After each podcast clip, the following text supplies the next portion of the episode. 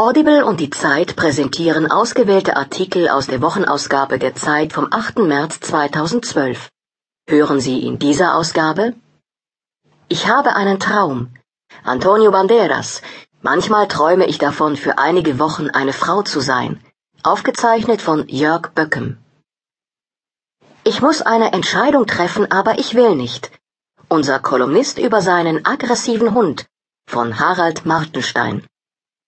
Das große Stühlerücken. Eine Lehrergeneration, die Deutschlands Schulen jahrzehntelang geprägt hat, tritt jetzt ab. Wer wird sie ersetzen? Von Jan Martin Viarda. Wer bleibt? Meisterlich ruhig und klar. Christian Petzolds Film Barbara fragt, worauf ein Mensch sich verlassen kann. Von Elisabeth von Tadden. Schlachtfeld Frau. Es muss endlich ein Ende haben mit Heidi Klum und der Dressur des weiblichen Körpers. Die britische Feministin Laurie Penny plädiert für einen starken jungen Feminismus von heute. Von Marie Schmidt. Das letzte. Unser Kolumnist schreibt einen Brief an die Bundeskanzlerin. Von Finis. Bildungsfern. Annette Schawan darf die Schulen nicht im Stich lassen. Von Martin Spivak.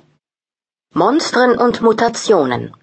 Qualzucht ist illegal, doch weit verbreitet. Jetzt wachen die Tierärzte auf und das Tierschutzgesetz soll endlich verschärft werden von Burkhard Straßmann. Stimmt's? Können Pflanzen Krebs bekommen? fragt Marco Schmidt aus Löchgau. Christoph Drösser antwortet. Afghanistan ist verloren. Niemand möchte es offen aussprechen, aber der Westen kann einen Krieg gegen religiöse Fanatiker nicht gewinnen. Von Jens Jessen.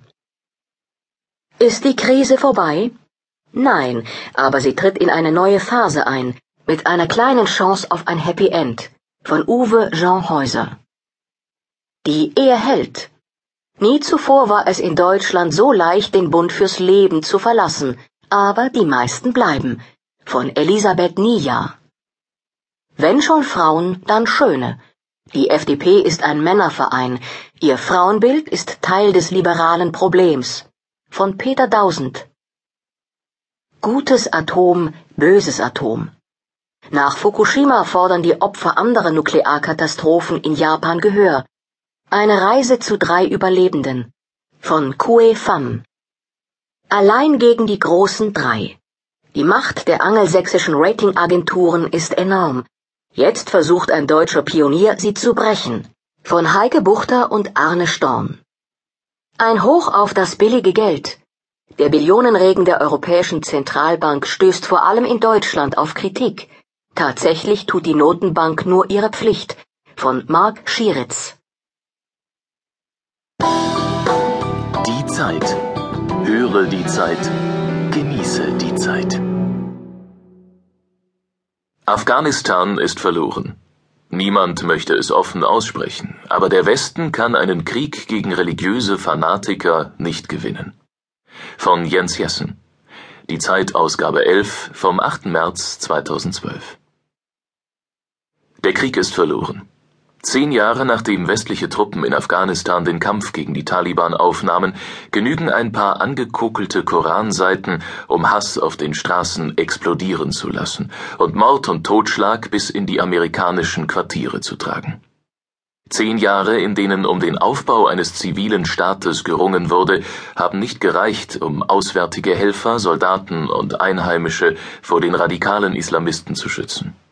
Man verbarrikadiert sich, man bewegt sich nicht über Land, man spricht nach Möglichkeit nicht einmal über die Taliban. Ihre todbringenden Spitzel lauern überall.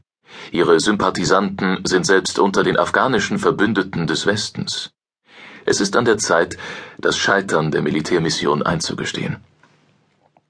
Aber wer spricht es aus? Ein dröhnendes Schweigen liegt über der afghanischen Misere.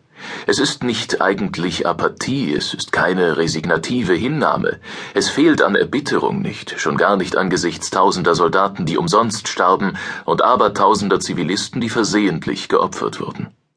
So viele Tote und kein Sieg über die mörderischen Extremisten in Sicht.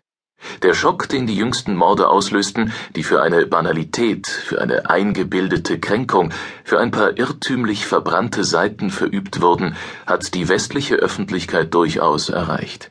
Eine Dummheit, Eine Dummheit bloß. Und schon muss sterben, wer noch nicht einmal für die Dummheit verantwortlich war. Die Augen weiteten sich dunkel vor Grauen, aber die Lippen öffneten sich nicht. Der Westen steht wie gelähmt vor der Aggression im islamischen Raum. Syrien ertrinkt im Bürgerkrieg, der Iran baut an der Bombe, der Irak ist noch immer nicht befriedet. Wie sollte man da zugeben, an der Rettung Afghanistans vor den Fanatikern gescheitert zu sein? Wie den Syrern helfen, wie den Iran in die Schranken weisen, wie der Gefahr neuer Glaubenskriege im Irak begegnen? Wenn irgendwo, dann hätte in Afghanistan die zivilisatorische Beruhigung glücken müssen. Lange bevor es zum Zankapfel auswärtiger Mächte wurde, hatte es seine eigene aufgeklärte Tradition, war Fluchtort für religiös Verfolgte, dissidente Dichter und Denker, der afghanische Königshof ein Musenhof, eine Oase des gelehrten Gesprächs unter Palmen.